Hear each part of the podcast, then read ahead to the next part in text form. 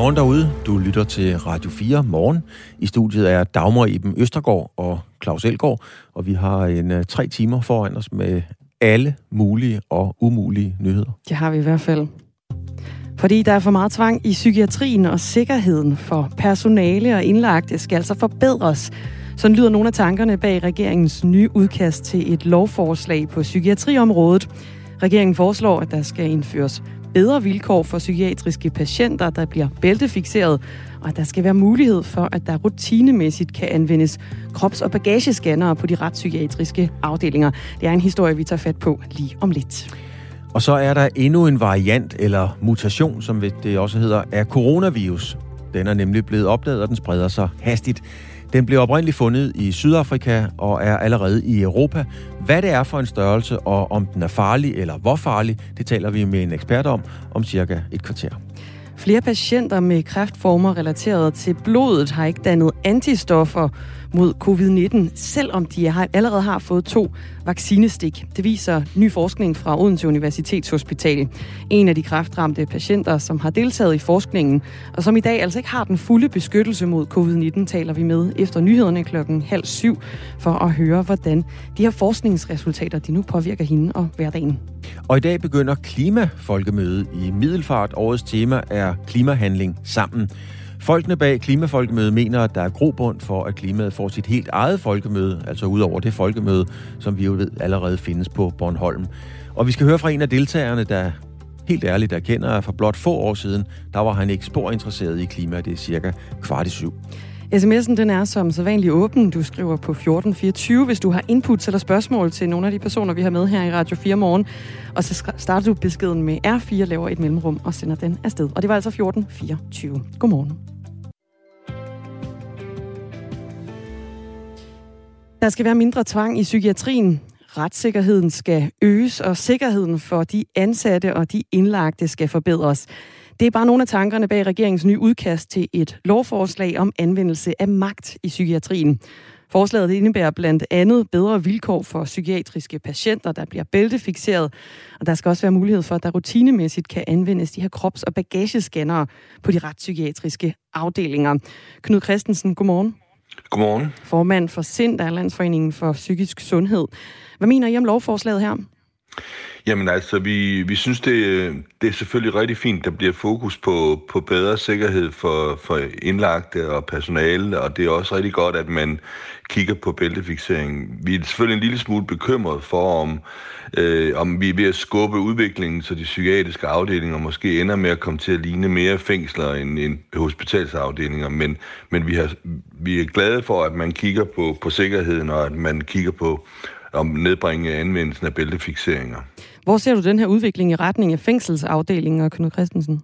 Jamen, det er det, som I nævner, som, øh, som de der rutinemæssige brug af, af krops- og, øh, og øh, hvad hedder det, bagagescanner, som, som godt kan være lidt bekymrende.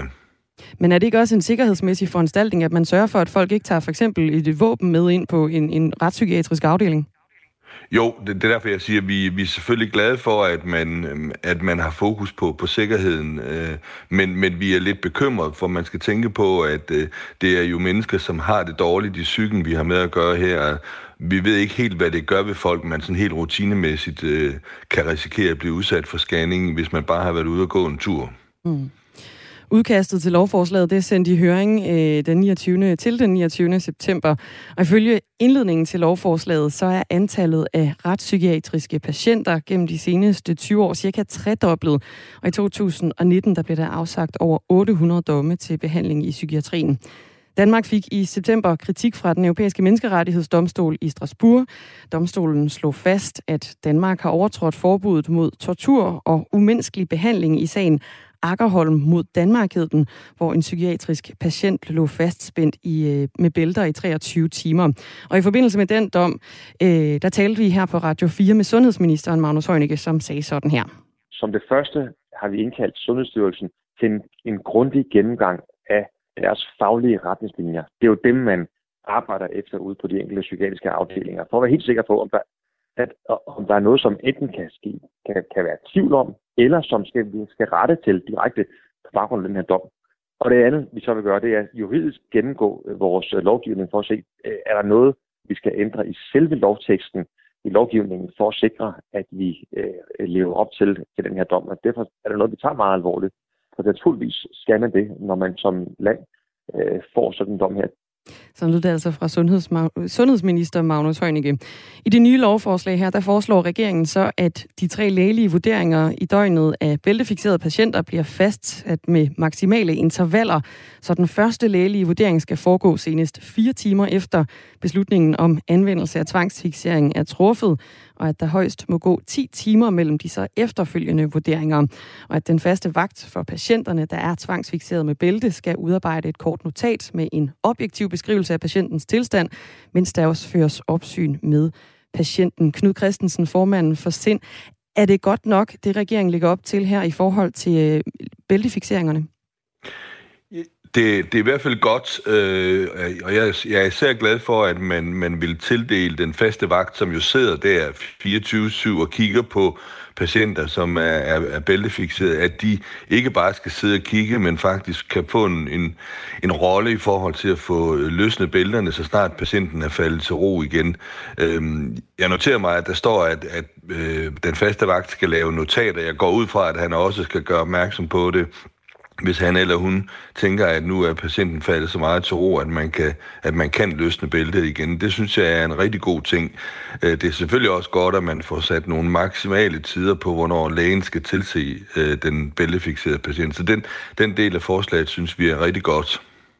I forbindelse med etisk, råds, øh, etisk råd, der sidste år de foreslog at forbyde bæltefixeringer. I forbindelse med det, der udtalte du, Knud Christensen, det er i mange tilfælde både i strid med internationale konventioner og dansk lovgivning, så det er både uværdigt og ulovligt. Problemerne med bæltefixeringer, som du her påpeger, er det løst med, med det her lovforslag, der er kommet fra regeringen nu?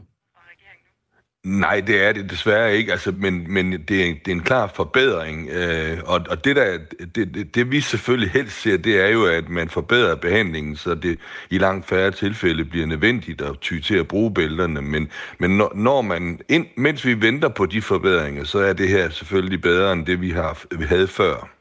Så hvor, er, hvor ligger det stadigvæk det her med, at det er, kan være i strid med internationale konventioner og dansk lovgivning, og det er uværdigt og ulovligt hvor er det stadigvæk i forhold til lige præcis det her med bæltefixeringer, hvis lovforslaget her går igennem? Jamen altså, det, det man skal lægge mærke til, som der blev også blev slået fast i den dom fra den europæiske menneskerettighedsdomstol, det er jo, at bæltefixeringen skal ophæves, så snart patienten øh, er faldet til ro, og så snart det ikke længere er nødvendigt øh, af hensyn til for eksempel patientens egen sikkerhed eller andres, så skal man, så skal man løsne bælterne. Og det er sådan set lige meget, om det er efter fire timer, eller det er efter fire minutter. Øh, og det er derfor, jeg siger, jeg tror, eller jeg håber, at, øh, at man, man også vil sikre sig, at den faste vagt ikke bare skal lave notater, men også gøre opmærksom på, når han eller hun tænker, nu, nu kan man godt løsne bælterne igen. Så, så det, det, det, der, det, der er det vigtigste, det er, at man ikke, man ikke bare venter de fire timer, men man løsner bæltet, så snart det, det er muligt. Øh, og det vil vi selvfølgelig gøre opmærksom på i vores høringssvar. Der har også været kritik af, at øh, man bare skubber tvangen andre steder hen, når man stopper med at bruge øh, bæltefixeringer.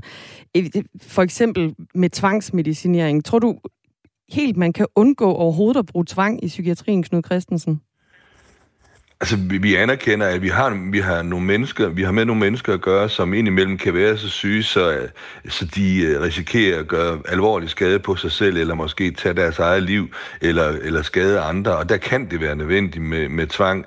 Men det, der er vigtigt, det er, at man må kun bruge tvangen, når det er absolut nødvendigt, og man må ikke bruge det et sekund længere, end det er nødvendigt. Øh, øh, så det er det, der er det, det, er det, der er det, det springende punkt, det er, at man ikke må vente længere end nødvendigt med for eksempel at løsne bælter. Og man må selvfølgelig heller ikke bare erstatte bælterne med øh, akut beroligende medicin, hvor man så at sige i virkeligheden så bare skifter de fysiske bælter ud med kemiske bælter. Mm. Vi vender lige tilbage til det her med at bruge øh, bagagescanner til at undersøge for eksempel patienter, fordi regeringen foreslår også, at det skal være en mulighed, at man simpelthen kan scanne patienter og andre, der vil ind på de psykiatriske afdelinger, hvis der er mistanke om, at en person prøver at smule for eksempel rusmidler ind eller farlige genstande med ind på en psykiatrisk afdeling. Og derudover så øh, skal der også indføres rutinemæssigt, at øh, der kan bruges, øh, ja, det skal så indføres, at man rutinemæssigt kan bruge de her krops- og bagagescanner på øh, også de retspsykiatriske afdelinger. Men det er altså noget, I mener, man skal passe på med i forhold til øh, overvågningen på de psykiatriske afdelinger. Vil du ikke prøve at uddybe det? Jo, altså det, som jeg sagde øh, før, så, så er vi helt øh, tilfredse med, at man prøver at øge sikkerheden for, for medpatienter og for, for de ansatte. Det der er problemet, det er, at vi har at gøre med mennesker, som er meget syge. Vi kan have at gøre med mennesker, som føler sig overvåget i forvejen på grund af sygdommen. Øh, og derfor kan de reagere ret voldsomt imod sådan nogle øh, scanner, som man måske kan have mistanke om, kan aflæse ens tanker osv. Så, så, så det, der gør os lidt nervøs, det er, at man gør det her... Øh, og bruger det, som, som der står i teksten, rutinemæssigt, det, kan, det, kan, øh, det risikerer i hvert fald, at vi får mere øh, at afdelingerne mere på karakter af, øh, som jeg sagde, fængselsafdelinger end hospitalsafdelinger. Og det er ikke særlig godt for, for miljøet og for behandlingen af dem, der er indlagt. Hvad skal sprogbruget så være i stedet for, hvis der ikke skal stå rutinemæssigt? Hvad skal ordet så være? Jamen altså, som der, har, som der har været praksis, så har man jo kun det, hvis der har været en konkret mistanke om, at der var nogen, der øh, var ved at smule noget ind. Øh, så det, det, det kunne, altså det, hvis, hvis, det, hvis det er baseret på en mistanke, så, så tænker vi ikke, at det, at det er så kritisabelt. Det er den rutinemæssige brug af, af systemet, som kan være betænkelig, for, især i forhold til nogle af patienterne. Men den rutinemæssige brug kan vel også være det, der er med til at skærpe sikkerheden netop for de her mennesker, der er på afdelingerne, og også for de ansatte? Ja, og, og øh, vi andre, som, som kommer i lufthavne og øh, i, i andre bygninger, hvor, hvor, der, hvor der også rutinemæssigt scannes, har jo efterhånden vendet os til det. Det, der gør mig bekymret, det er, at vi har at gøre med nogle meget sårbare øh, og syge mennesker her, som kan have en anden opfattelse af, hvad det her udstyr egentlig er, og, og, og hvad det kan gøre ved øh, patienterne. Men er patienternes følelse af at være overvåget vigtigere end personalet, og så også de andres indlagtes, altså de andre indlagtes sikkerhed, Knud Christensen? Nej, det er også derfor, jeg siger, at det, det er i princippet udmærket forslag, men, men, øh, men vi, vi så måske hellere, at man, man havde brugt ressourcerne på at, at forbedre behandlingen, sådan så folk ikke kommer i de situationer, hvor, hvor de begynder at smule ting ind. Men, øh, men, men som udgangspunkt er vi med på, at det er vigtigt, at man prøver at højne sikkerheden for, for både de ansatte og medpatienterne sagde Knud Christensen. Tak fordi du var med her til morgen. Selv tak. Formanden for SIND er Landsforeningen for Psykisk Sundhed. Og vi har forsøgt her på Radio 4 også at få et interview med sundhedsministeren Magnus Heunicke, men ministeriet oplyser, at sundhedsministeren ikke ønsker at stille op, imens lovforslaget jo er i høring. Også Socialdemokratiets psykiatriordfører Julius Skovsby vil afvente høringsvarene jo blandt andet fra, øh, fra Sind og Knud Christensen, formanden her, inden hun øh, stiller op til et interview. Det her det er Radio 4 morgen. Du har tændt op for. Klokken den er blevet 18 minutter over 6. Endnu en ny, kan man friste til at sige, og hurtigt muterende coronavariant, den hedder nu C12, spreder sig. Den blev oprindeligt fundet i Sydafrika, det var tilbage i maj måned, og siden har den så spredt sig til både Storbritannien, Kina, DR Kongo, Mauritius, New Zealand, Portugal og Schweiz. Varianten muterer ifølge et nyt sydafrikansk studie cirka dobbelt så hurtigt som tidligere coronavarianter. Nu kan jeg så sige godmorgen til dig, Christian Kanstrup Holm, du er virolog og immunolog. Godmorgen. Godmorgen. En øh, hurtig muterende variant af corona, det lyder som noget, vi kender, for eksempel i Delta-varianten. Og så er spørgsmålet jo helt oplagt. Er der grund til at frygte denne her nye mutation? Øhm, ja, det ved jeg snart ikke. Det er jo ikke... Øh, for de fleste biologer er det jo ikke en overraskelse, at virus muterer. Det gør alle virus hele tiden. Og øh, jeg vil sige, at coronavirus er ikke engang en af dem, der muterer hurtigst. Øh, influenza er for eksempel meget mere i stand, eller hurtigere i stand til at, at mutere, både på grund af den måde, dens genom er bygget op på, men også fordi den har dårligt det, der kalder øh, proofreading. Øh, det er noget, vores egen celler også har, når vi kopierer vores genomiske materiale. Så har vi faktisk et fejlfindersystem, som ligesom, hov, der blev lavet en fejl. Den retter vi, for vi er ikke specielt interesseret i at mutere særlig hurtigt. Øh, men influenza for eksempel har ikke proofreading, så den opdager ikke selv, når den laver fejl, og de her fejl er jo i virkeligheden det, der er mutationer. Så hvad kan man sige, alle biologer ved, at alle virus muterer hurtigt. Øh, vi har bare aldrig øh, interesseret så meget for det, som vi har gjort her ved coronavirus. Så ja, jeg tror, de fleste biologer vil sige, at det er lidt en, det, man kalder en no-brainer, at der opstår nye mutationer hele tiden. Jeg ved ikke, hvor mange tusinde mutationer, der er, der er registreret for corona, men det er øh, op i det lav. Mm. Lad os lige få nogle fakta på plads. Altså, et nyt studie fra Sydafrikas Nationale Institut for Smitsomme Sygdomme peger på, at varianten C12 er langt mere smitsom.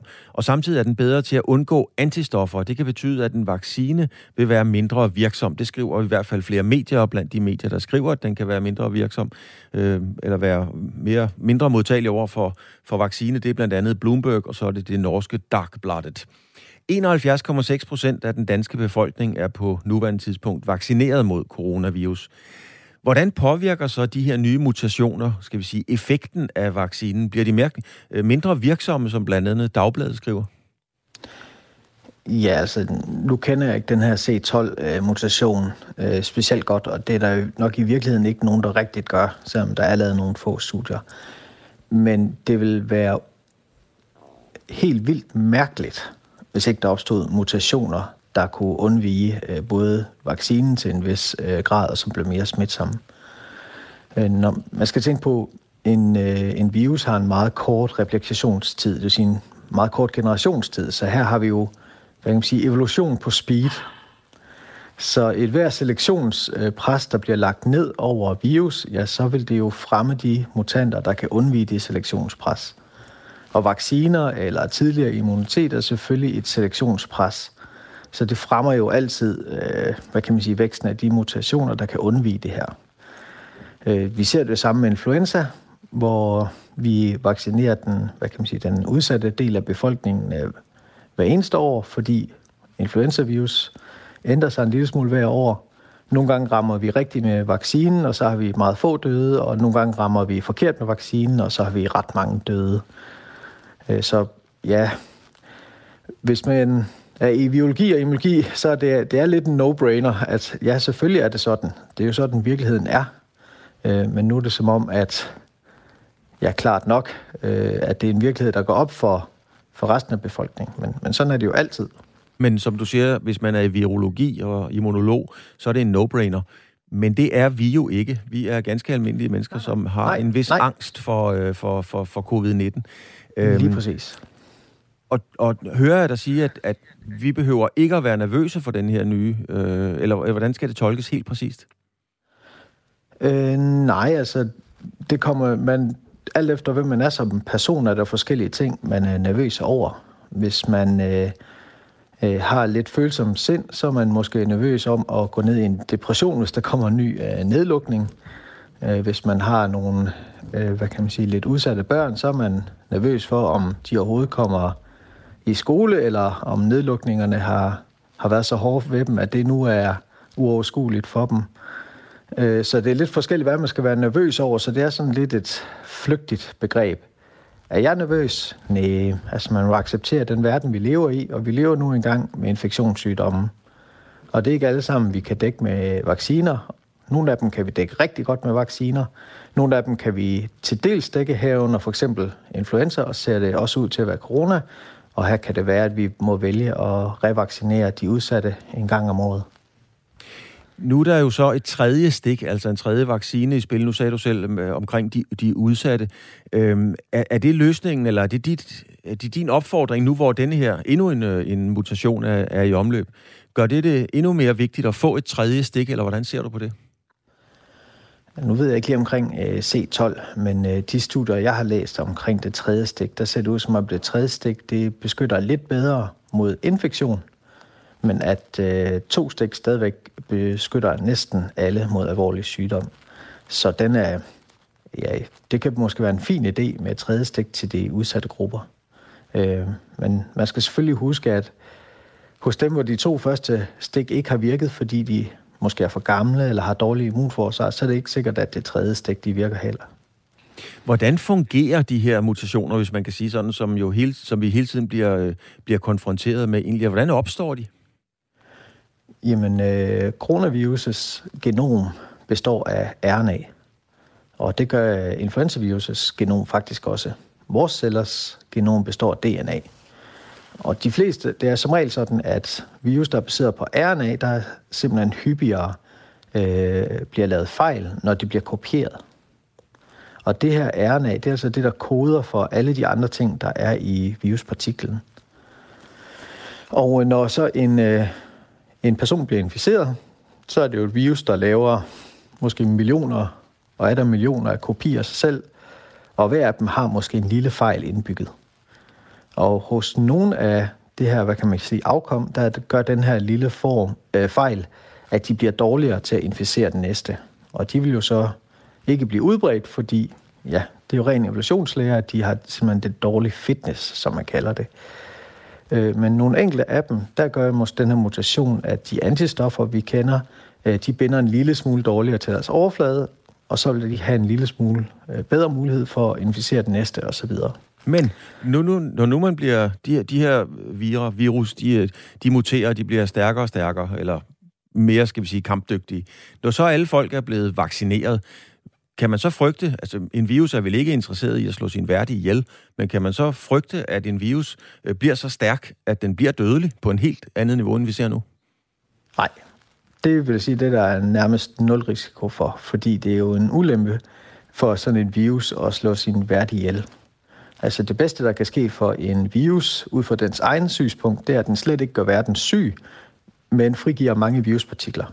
Det vil sådan set være den optimale situation, og det er den retning, alle virus går i, når de er i, hvad kan man sige, hos mennesker i lang tid. De vil jo gerne have, at man er rask, så man går ud uden symptomer, så man kan smitte så mange som muligt. Hvis virus ligger op verden i seng, så kan de jo ikke smitte nogen. Så gennem tiden, så vil virus næsten altid blive mindre og mindre farlige og mere og mere smitsomme. Og det er jo nok også i virkeligheden det, vi kan begynde at se her. Øh, hvorfor, hvorfor har vi så nogle problemer tilbagevendende her? Jamen det er jo fordi, der er en del virus, der jo ikke kun er hos mennesker, men kommer fra dyr. Så når de så kommer over hos os, så er de i virkeligheden utilpassede. Det betyder, at de kommer til at slå nogle mennesker ihjel, øh, hvilket i virkeligheden ikke er en fordel for dem. Og så tager det noget tid for dem at, at tilpasse sig, øh, hvad skal man sige, den menneskelige population. Det er nok ikke, Christian Kanstrup Holm, virolog og immunolog, det er nok ikke den sidste mutation, vi kommer til at høre om. Tak fordi du havde mulighed for at være med her tidligere om morgenen. Selv tak. Hej. Hej. Klokken den er lige knap to og et halvt minut i nyheder her på Radio 4. Og vi skal lige omkring en historie, vi også var øh, lidt omkring i går, Claus. Vi vender den lige igen. Det er jo historien, der trækker tråd fra Afghanistan til Ærø. Forsvarsminister Trine Bremsen, hun brød nemlig loven, da hun besøgte Ærø den 15. august, den dag Taliban overtog øh, Kabul. Og hun blev sejlet til øh, Ærø af et marinehjemmeværnsfartøj. Det er altså et lovbrud, sådan lyder det fra Sten Bønsing, der er professor i forvaltningsret ved Aalborg Universitet, og det er noget, han siger til BT. Han siger, det er ulovligt, når forsvarsministeren tager et marinefartøj til et privat besøg i hendes parti på Ærø. Hvis en minister skal transporteres rundt af forsvarets fartøjer, så skal det være relateret til hendes arbejde som minister. Det var besøget på Ærø ikke, siger Sten Bønsing altså til, øh, til BT. Og hun var jo blandt andet, Trine Bremsen, på Ærø for at besøge øens borgmester, socialdemokratiske Ole Vej Petersen. Men Forsvarsministeriet, de øh, har jo forsøgt at forklare, at hun var der sådan set i et, i et forsvarsministerielt embede. Men der er nogle mails, som øh, også er kommet frem, der lidt viser noget andet. Det er mails, som BT har fået agtindsigt i, hvor der blandt andet står om, øh, om besøget. Vi prøver, om vi kan få et lift af marinehjemmeværnet fra Svendborg til Ærø, men derudover behøver besøget altså ikke være forsvarsrelateret. Og det er det, Sten Bønsing han ligesom påpeger her. Besøget var ikke forsvarsrelateret, det er jo påpeget klart i de her mails. Alligevel har hun altså brugt et, øh, et, et fartøj fra marinehjemmeværnet til ja, så nok lidt mere et, sådan, et partipolitisk besøg. Er det så det lift, det. der bliver refereret til? Vi prøver at få et lift. Er det den sejltur? Det er så den sejltur, ja. Mm. Lige præcis. Vi forsøger at øh, få Sten Bønsing med her i, i Radio 4 morgen her til morgen for at høre nærmere om, hvor ligger lovbruddet henne. Kan han lige forklare det i nogle nærmere detaljer? Hvad kan sådan noget her reelt set komme til at betyde for øh, forsvarsminister Trine Bremsen? Det er en historie, vi øh, arbejder videre på. Indtil da, så øh, lyt med på alle de andre historier. Der er masser af godt. Og øh, lige nu, der er der nyheder med Anne Philipsen. Klokken den er halv syv.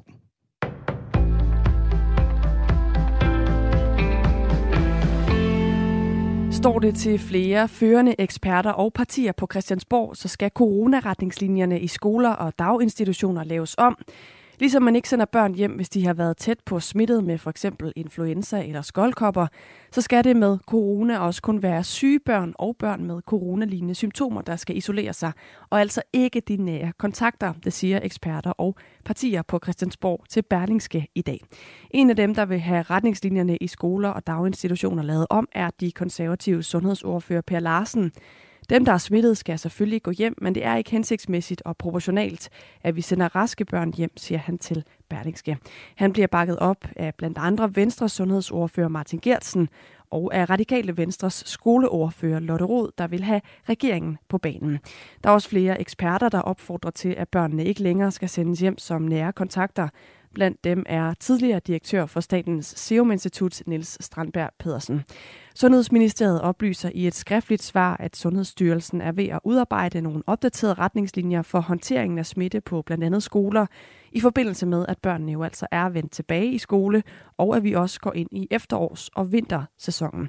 Det er forventningen, at smitten kan gå yderligere op blandt børn, unge og ikke vaccinerede, og derfor så følger sundhedsmyndighederne fortsat situationen tæt, lyder det altså fra Sundhedsministeriet. Rigsretssagen mod tidligere udlændinge- og integrationsminister Inger Støjberg begynder i dag. Her skal retten afgøre, hvorvidt Inger Støjberg i strid med loven beordrede asylpar, hvor den ene var under 18 år, adskilt tilbage i 2016. Sidste år blev sagen grænsket af den såkaldte Instrukskommission, men i dag er der altså tale om en anderledes proces, siger Jens Elo Rytter, der er professor i forvaltningsret på Københavns Universitet. For det første så starter sagen jo i princippet helt forfra med bevisførelse osv., men så er det altså en domstol nu, og det vil sige, at der skal træffes en afgørelse om skyld, og så har øh, man altså to parter nu. Inger Støjberg har forsvarsadvokater, og Folketinget har nogle anklager. Øh, så det er en helt anden proces, øh, end det var i øh, i Instrukskommissionen. Inger Støjbergs forsvarsadvokat Nikolaj Malet går efter frifindelse af Støjberg, og sagens anklager vil ikke udtale sig forud for sagen. Der er kommet flere hjemløse over 50 år på de danske gader de seneste 10 år. Det viser en ny undersøgelse fra det Nationale Forsknings- og Analysecenter for Velfærd, VIVE. Undersøgelsen er bestilt af Rådet for Socialt Udsatte. Ifølge Vives seneste hjemløsetælling, så var 1.545 personer over 50 år ramt af hjemløshed i 2019. I alt er antallet af hjemløse mellem 50 og 60 år vokset med 52 procent siden 2009. I samme periode er antallet af hjemløse over 60 år steget med 76 procent. Og det skyldes ifølge undersøgelsen blandt andet, at kommunerne mangler tilbud, der kan hjælpe socialt udsatte ældre med at komme ud af hjemløsheden, mens der også er mangel på billige boliger til ældre, lyder det altså ifølge undersøgelsen. Næsten alle metrolinjer i New York City er blevet aflyst på grund af store mængder regn og oversvømmelser i dag, det skriver det amerikanske medie CNN. Uværet har også fået byens borgmester Bill de Blasio til at erklære nødretstilstand. Den nationale værtjeneste i USA har opfordret folk til at holde sig væk fra vejene og søge til højtliggende områder. Det er resterne fra orkanen Ida, der gik i land på USA's østkyst i søndags, der skaber øh, uværet her i løbet af i dag. Heldigvis ikke uvejr her. Der er øh, lidt skyet vejr her til morgen. Også lokal morgentog, men ellers venter der en dag med tørt vejr og en del sol. Og øh, 18-23 grader lokalt op til 25 graders varme. Slut på nyhederne på Radio 4 her klokken halv syv med Anne Philipsen.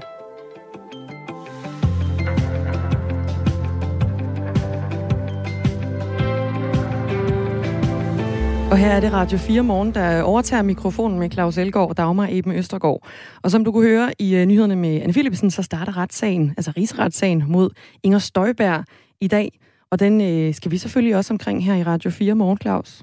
Ja, vi har vores politiske redaktør Thomas Larsen med til at fortælle, øh, hvad, hvad den handler om, og hvilke konsekvenser øh, den i øvrigt kan få. Det skal vi nemlig.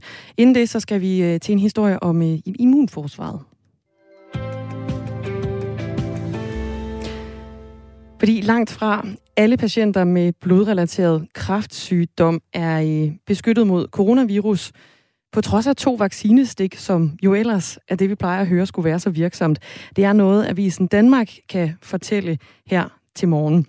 Nye forskningsresultater fra øh, Odense Universitetshospital viser nemlig, at patienter med en blodrelateret kræftsygdom, som for eksempel leukemi eller lymf- lymfekræft slet ikke er øh, særlig godt beskyttet mod coronavirus, efter at have fået øh, vacciner fra øh, enten Moderna eller Pfizer-BioNTech.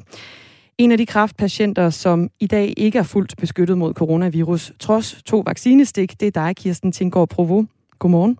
Ja, ja, det er det. Godmorgen. Godmorgen, Kirsten. Du lyder en lille smule langt væk. Kan jeg få dig til at skrue en lille smule op på din øh, øh. faderen på telefonen? Der er noget, der hedder output. Jeg kan altså ikke, sku, jeg kan ikke lave den højere. Jeg du kan ikke lave den højere. at tale lidt højere. Jeg prøver at tale lidt højere. Jeg prøver også at se, hvad jeg kan redde herinde fra, fra studiet, ja. Kirsten.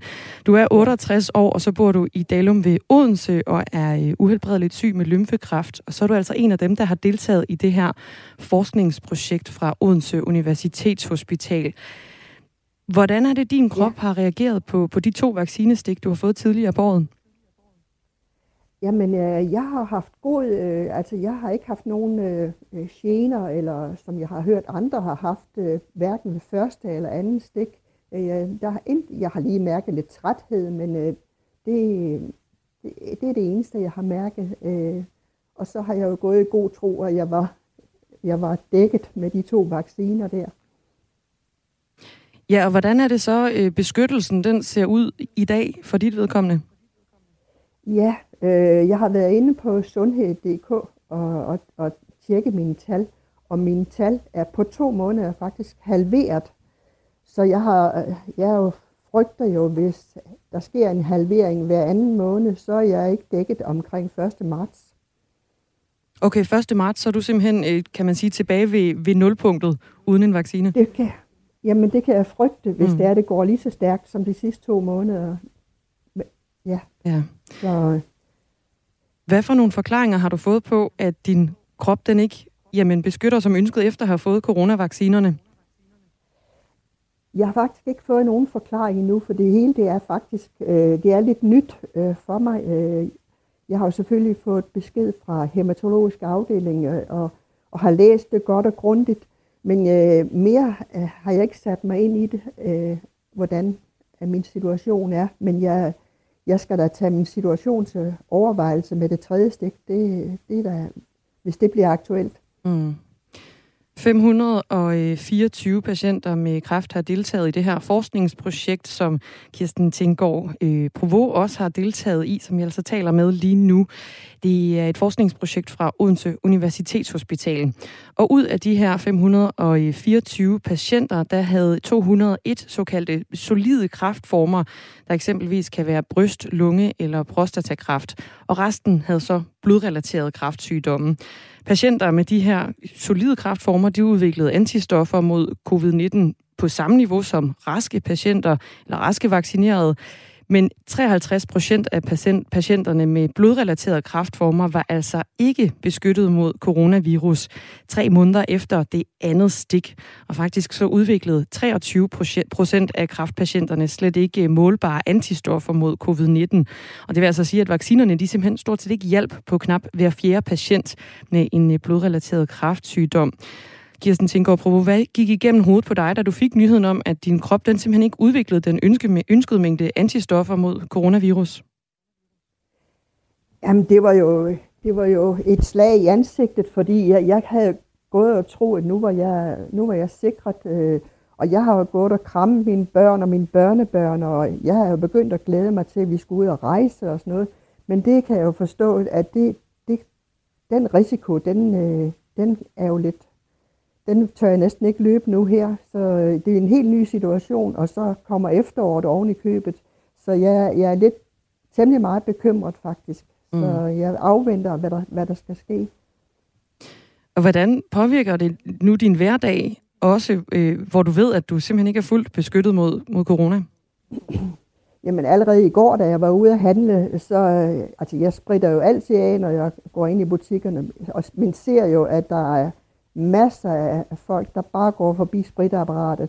Men jeg vil da begynde at bruge mundbind igen øh, for min egen skyld. Mm. Og så vil jeg måske begrænse mine aktiviteter med hensyn til at komme i store forsamlinger, koncerter og biografer og sådan noget. Og det har jeg jo ellers glædet mig rigtig meget til. Ja. Kirsten, vi har fået en sms fra Kasper, der gerne lige vil have øh, udspecificeret de her tal, du taler om, som er halveret. Øh, hvad er det for nogle tal mere, mere præcist? Jamen, det, jeg tror, altså jeg vil ikke gøre mig klog på det, men jeg, det er nogle immuntal, øh, mm. immunforsvarstal. og jeg kan, jeg kan lige se på, min, på mine tal, jeg er gået fra omkring 100 par 20 og så ned til 67. Så det ja. er noget af et fald. Ja. På to måneder.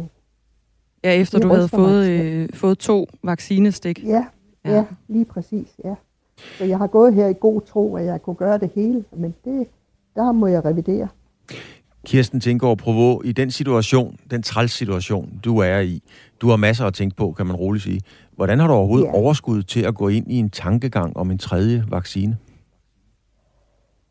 Jamen, jeg tør ikke andet.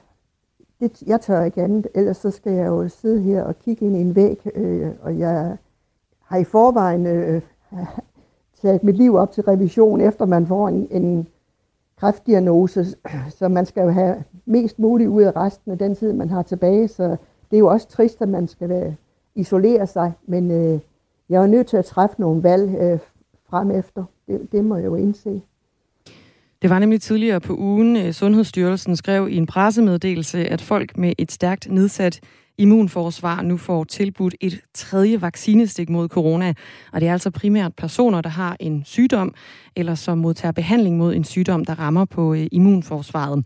Vicedirektøren i Sundhedsstyrelsen, Helene Probst, estimerer, at der er lige omgangen af 50.000 personer, der skal have et, et ekstra stik. Kirsten Tinggaard Provo, du er jo i den her gruppe, altså blandt de her 50.000. Hvornår håber du på, at du kan få det her tredje stik, og hvad håber du på, at det kan gøre ved dit immunforsvar mod corona? Altså, øh, jeg vil jo, hvis det bliver tilbudt mig i dag eller i morgen, så, siger jeg, så takker jeg ja til det.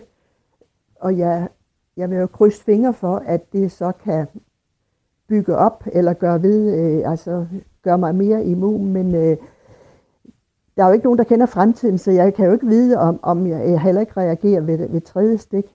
Men jeg, ja, jeg er lidt bekymret nu, nærmer vi os efteråret, og jeg havde også tænkt mig, at jeg skulle have en influenza-vaccination, og mm. ja, men øh, øh, vi må jo se, hvad, hvad, hvad, hvad fremtiden byder, men jeg er meget åben for at, at, at beskytte mig selv.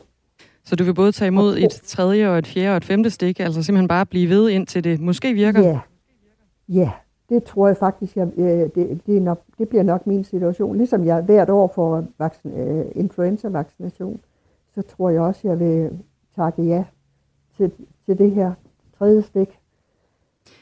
Kirsten øh, Tinggaard. Jeg er stadigvæk lidt jeg er stadigvæk chokeret over, at jeg gik og troede, jeg var sikret. Ja. og så gik og krammede mine børnebørn, men det, det er en ny situation nu. Ja, hvordan forklarer man det over for sådan nogle børnebørn? Tager du afstand til dem nu, eller være med at kramme, eller hvordan øh, fungerer det? Ja, nu øh, kommer efterårsferien, og jul kommer, og hvor, hvor vi plejer at være sammen og alt. Øh, der, der er jeg nok nødt til at, at, at foretage nogle valg med at være lidt tage lidt afstand. Øh, det er meget imod min natur, men øh, det er jeg jo nok nødt til at forklare dem. De er heldigvis så store nu, de, de fleste af børnebørnene, så jeg håber, de forstår det. Mm. Ja, de har jo i hvert fald helt sikkert hørt om, om corona, og hvad det egentlig er for en størrelse øh, efter ja. de sidste, sidste par år. Kirsten tænker Provo, øh, nu resten af samfundet åbner jo efterhånden helt op, og den 10. september, så er corona simpelthen ikke længere en samfundskritisk sygdom.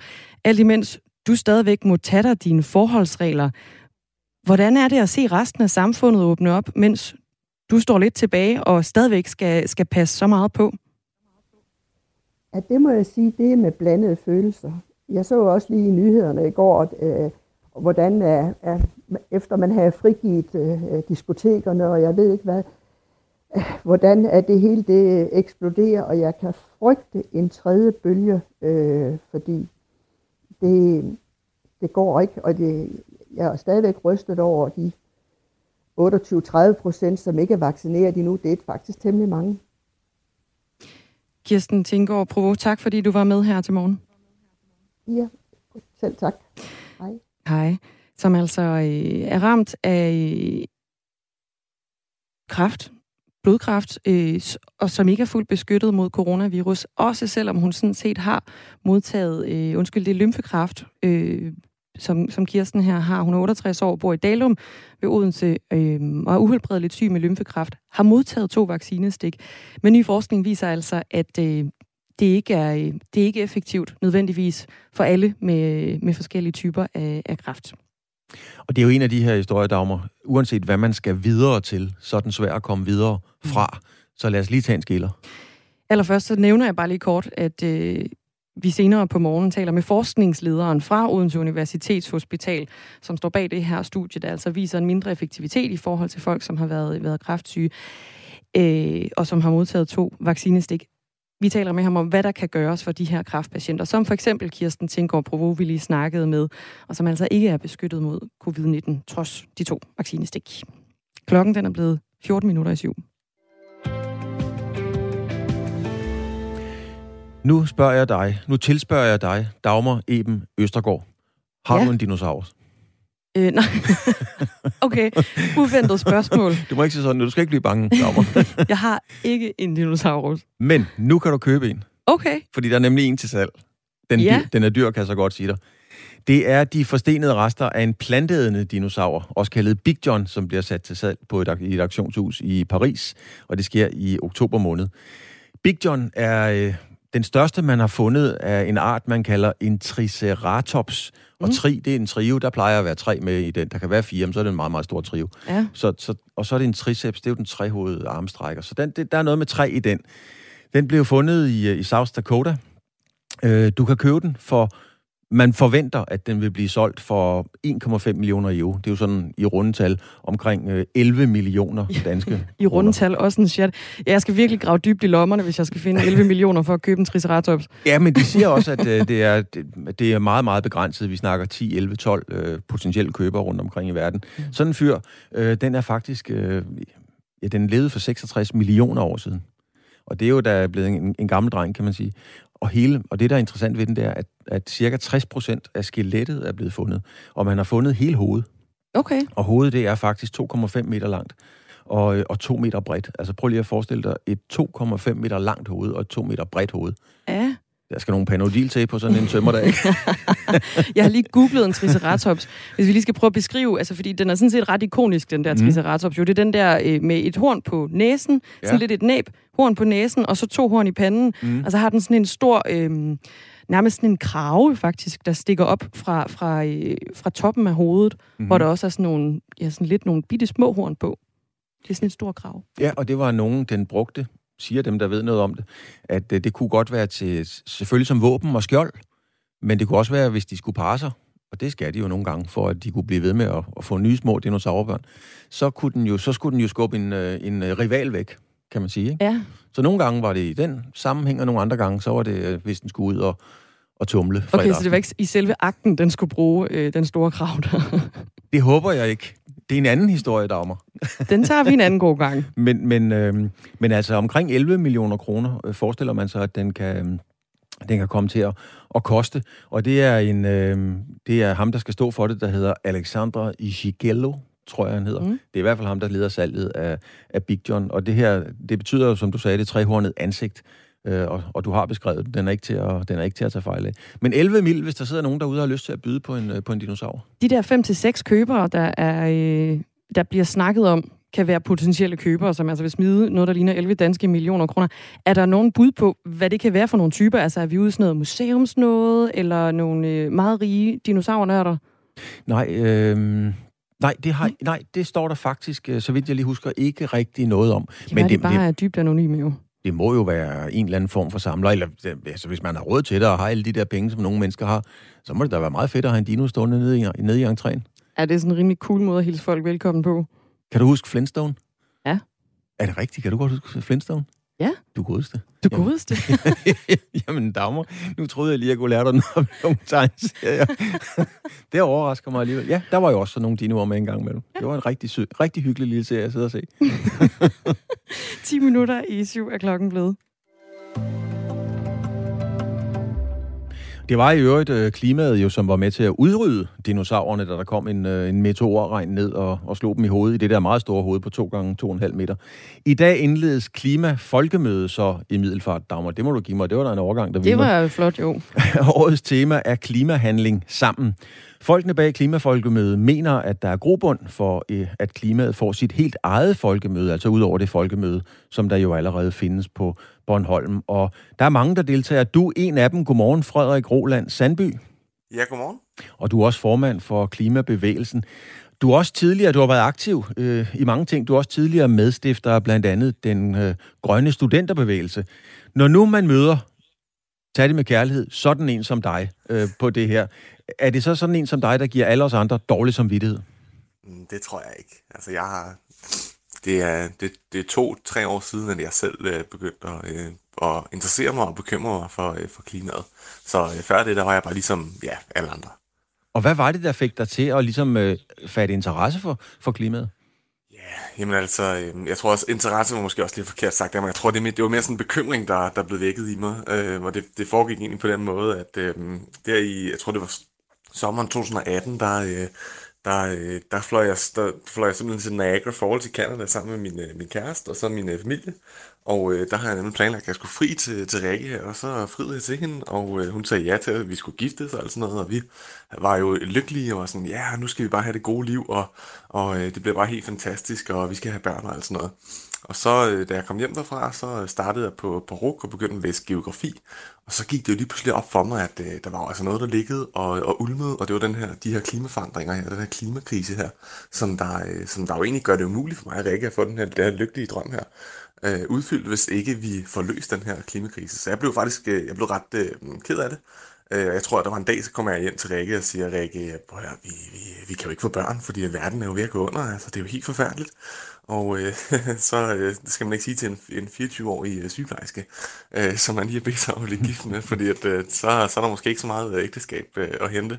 Men, øh, men, øh, men jeg snakkede med en af mine undervisere ude på, på RUG der, øh, og han sagde, prøv at Frederik, hvis du, hvis du mener, det er så alvorligt, øh, at du for eksempel ikke øh, tør få børn og alt muligt, jamen så er der kun én ting at gøre, og det er jo at prøve at, at gøre noget ved det. Øh, fordi så får man ligesom den der optimisme tilbage, så man, så man godt kan tillade sig de her ting. Øh, så han sendte mig i retning af, af Folkets Klimamarch inde i, i København. Øh, jeg bor selv i Køge og, ligesom, øh, og, og, og har aldrig rigtig stiftet bekendtskab til sådan aktivisme og sådan noget før, men han sendte mig derind af. Øh, og så kom jeg ind og var med til at arrangere den første øh, klimamarsch der øh, i september 2000 og 2018. Øh, og øh, så har det simpelthen bare taget til hånd, øh, eller taget, taget om sig øh, siden da. Altså, helt kort, du møder Rikke, og derfor finder du ud af, da du har friet til hende, at klimaet, det har det ikke så godt, og så går du aktivt ind i det. Sådan en kæreste har jeg også haft. Men du tog action på det og gjorde noget og er i gang med at gøre noget. Hvor mener du, det skal gå videre fra? Er det befolkningen, som skal handle nu, eller er det politikerne? Ja, altså jeg, øh, vores forandringsteori lyder helt klart, at det er politikerne, der skal tage den store tete øh, på det her. Og det er jo fordi, at øh, de helt store tandhjul simpelthen skal, skal drejes på. Øh, vi som enkeltpersoner kan egentlig ikke øh, rykke øh, synderligt meget øh, i forhold til, hvor meget politikerne kan rykke. Og hvis det er, at vi kan rykke noget, fordi det er klart, at vi kan jo godt øh, ændre vores, vores madvaner for eksempel, eller vi kan købe en elbil og alle de her ting her. Men selv øh, når vi gør det, øh, så batter det ikke forfærdeligt meget. Det store billede, øh, det der skal til, det er en, en regulering fra politikerne. Men selv hvis vi øh, så rent faktisk gør noget, øh, og gør de her ting her, som enkeltpersoner kan se, åh, oh, nu kan jeg da godt se, nu udleder jeg ikke lige så meget øh, CO2, hvis man kan finde ud af at regne med sådan noget ud, så har det oftest en, en omkostning for os. Simpelthen fordi, at samfundet er ikke indrettet til, at vi skal have en lavemissions øh, livsstil. Øh, så kan det være dyrere at, at have de her ting her. Så derfor så er det politikerne, der skynder at, at regulere det, og det kan man gøre på alle mulige måder, om det er CO2-afgifter, eller om det er bare at sige, nu stopper vi simpelthen med at køre i, i øh, diesel- og benzinbiler. Der er mange ting, man kan gøre. Lad os lige slå nogle øh, ting fast omkring klimafolkemødet i Middelfart. Øh, det startede jo egentlig som en regional begivenhed, men nu er det for andet år blevet til en national begivenhed. blandt dem, man kan møde, er der en øh, lang række politikere, naturligvis. Der er blandt andet klima-, energi- og forsyningsminister, det er Dan Jørgensen, og så er der også mulighed for at møde formanden for Tænketanken Concito, og det er jo Connie Hedegaard. Hvis du mener, at politikerne skal træde karakter, kan man sige, hvad, hvad er så din vigtigste opfordring til dem i det her klimakapløb? Ja, og det er jo helt fantastisk, at man kan få lov til at, at møde folk igen. Det her det er jo simpelthen det er jo første gang, der kommer sådan et, et rigtigt øh, klima øh, samsurium efter corona, så det er jo helt vildt fedt, at det kan lade sig gøre. Øh, men altså det, jeg tager til, til klimafolkemødet øh, med, det er, øh, det er øh, det handler om kommunalvalget. Fordi vi står jo den, den 16. november, der skal vi jo alle sammen stemme til vores lokalvalg. Øh, og, øh, og, og det her lokalvalg, vi står for her, det er, altså der er ikke, der er ikke noget at lægge fingeren imellem. Det er Danmarks historiens vigtigste kommunalvalg, fordi det er sidste chance for kommunalvalget, øh, for byrådene til at bidrage til at holde den globale gennemsnitstemperatur under en halvanden grads temperaturstigning. Næste gang vi skal stemme, altså om de næste, den næste periode, der er det simpelthen for sent at skulle begynde at implementere ting, der skal hjælpe med det. Så det her, det er det vigtigste øh, kommunalvalg, der findes. Og det skal vi overfortalt øh, over ved øh, i Middelfart, der simpelthen sagt, nu skal I høre her, vi er nødt til at gøre noget ved det. Og vores forslag, det er simpelthen, at man i alle byrådsforvaltningerne og i, øh, når der skal bruges penge ud i byrådene, at så skal man indregne sådan en skyggepris på CO2, altså sådan en, øh, en, øh, en, en intern pris, sådan så at øh, al, den, al den CO2-udledning, som, man, som der ligger bag produkter og, og projekter og sådan noget, at det bliver simpelthen indregnet i prisen, så det bliver bare nemt for, for de embedsfolk, for dem, der sidder i forvaltningen for eksempel, at kunne se, hov, den her, den udleder der rigtig, rigtig meget CO2. Det gør den her ikke. Øh, og så kan man tage det rigtige øh, valg. Så det er sådan lidt af det, jeg går og, og tænker, at det skal jeg overfortælle dem over i Middelfart. Frederik Roland Sandby, hvis det du siger er rigtigt, så øh, siger du jo, at øh, det faktisk er byråderne rundt omkring i små og store kommuner, der sidder med klodens fremtid i hånden. Er du tryg ved det? Øh, jeg er faktisk rigtig tryg ved, at vi kan se, at den danske befolkning, de vil virkelig gerne have klimahandling. Og det, der sker, når man øh, går fra Christiansborg-politik og sådan noget til byrådspolitik, det er, at folk bliver meget mere øh, handlekraftige, også på egne områder. Så jeg er faktisk meget, meget tryg ved, øh, at jeg tror, at vi kommer til at komme ind i et kommunalvalg, hvor at det ikke er bare sådan, så der bliver lagt en, en partilinje, og så er det bare den, man følger. Jeg tror simpelthen, at der kommer til at være byrådspolitikere derude, som der siger, nej, jeg ved godt, det her det er mega vigtigt, og for vores kommune, der er vi nødt til at gøre vores for klimaet. Og så kommer man til at se, at, øh, at det, det er sådan noget, som de kommer til at kæmpe for. Så det er faktisk, øh, det er faktisk rigtig trygt ved, at vi kommer til at se, øh, og glæder mig sådan, øh, til, til os. For personligt er det første gang, jeg ligesom skal være en del af et, øh, et kommunalvalg. Jeg glæder mig til at se, hvordan det så kommer til at spille sig ud. Frederik Roland Sandby, du er jo formand for Klimabevægelsen, og øh, der indledes i dag sådan et klimafolkemøde i, øh, i Middelfart. Du skal stensikkert deltage. Vi har sådan en lytter, der spørger, hvor stor er klimabelastningen ved sådan et arrangement? Er der regnet på det? Øh, det ved jeg faktisk ikke, om, om der er. Øh, jeg ved, at Middelfart Kommune, de gør rigtig mange ting øh, i forhold til at, øh, at gøre, så man kan, øh, man kan komme der til uden at skulle bruge bil og sådan nogle forskellige ting. Så de gør rigtig, rigtig meget på det. Og så jeg, jeg var afsted sidste år. Øh, det mad, man kan købe, det er jo selvfølgelig også øh, meget øh, lavemissionsmad, eller man siger, ikke? altså mad uden så meget CO2-belastning på. Øh, så, så jeg tror, man gør sit for det. Men kunne man ikke godt regne på det? Jo, men det er jo ubetydeligt i det store hele. Altså, vi skal have de store, øh, de store takter, der skal, der skal rykkes på, og sidde og, og regne på et arrangement, som der netop forsøger at få, få ændret på de store ting, ved at få dialog mellem, mellem de store parter. Mm. Det, det synes jeg, så, så, øh, så har man misforstået, hvad klimakrisen går ud på, hvis man Nå, begynder ja, mange, at skulle mange begge små, ikke? ja, men lige, lige den her, den er, den er for små. Ja. Frederik Roland Sandby, formand for Klimabevægelsen, tak fordi du var med. Selv tak. Klimafolkemøde. Mm. Vi har fået et par sms'er efter vores øh, snak med Kirsten Tinker Provo, som er uhelbredelig øh, syg med kræft. Hun er fra Dalum, og hun har været med i et studie fra Odense Universitetshospital, der viser, at patienterne med blodrelateret kræftsygdom, øh, for eksempel leukemi eller lymfekræft, de ikke er særlig godt beskyttet mod corona, heller ikke efter at have fået øh, vacciner fra enten Moderna eller Pfizer-BioNTech. I den øh, forbindelse der har vi fået en besked fra Frank. Han skriver, godmorgen. Måske er mit spørgsmål lidt uden for skiven, men der er jo mange i samfundet, som er skeptiske over for genåbningen. Ligesom Kirsten jo for eksempel var, hun øh, ville i hvert fald pakke sig ind i et mundbind. Jeg tænker, at mange vil fortsætte med at bruge mundbind, skriver Frank videre, når de er ude at handle ind samt i den offentlige transport, også efter den 10. september. Her tænker jeg, så kommer de mennesker juridisk set i klemme i henhold til maskeringsforbuddet. Blot en tanke. God tanke. God tanke. God undring i hvert fald. Michael, han har også skrevet ind, jeg har kraft behandles med immunforsvarsbehandling, som skal fremme immunforsvaret, mit immunforsvars angreb på kræften. Behandlingen medfører dog, at jeg også bliver angrebet på indre organer end de, andre organer end de ønskede. Jeg får så et modstød, som skal nedsætte den del af immunforsvaret. Det har resulteret i, at jeg ikke mærkede covid-stikkene på linje med det, vi hører. Jeg vil gerne have et tredje stik, nu hvor den immunforsvarsnedsættende medicin er ved at være udtrappet. Jeg har fået samme besked som Kirsten Tinkgaard, at jeg må opføre mig, som om jeg ikke er beskyttet, skriver han ind på 1424'eren. Og det kan du altså også gøre. Du starter din besked med R4, laver et mellemrum og sender den afsted. Det her er Radio 4 morgen, og klokken den er blevet syv.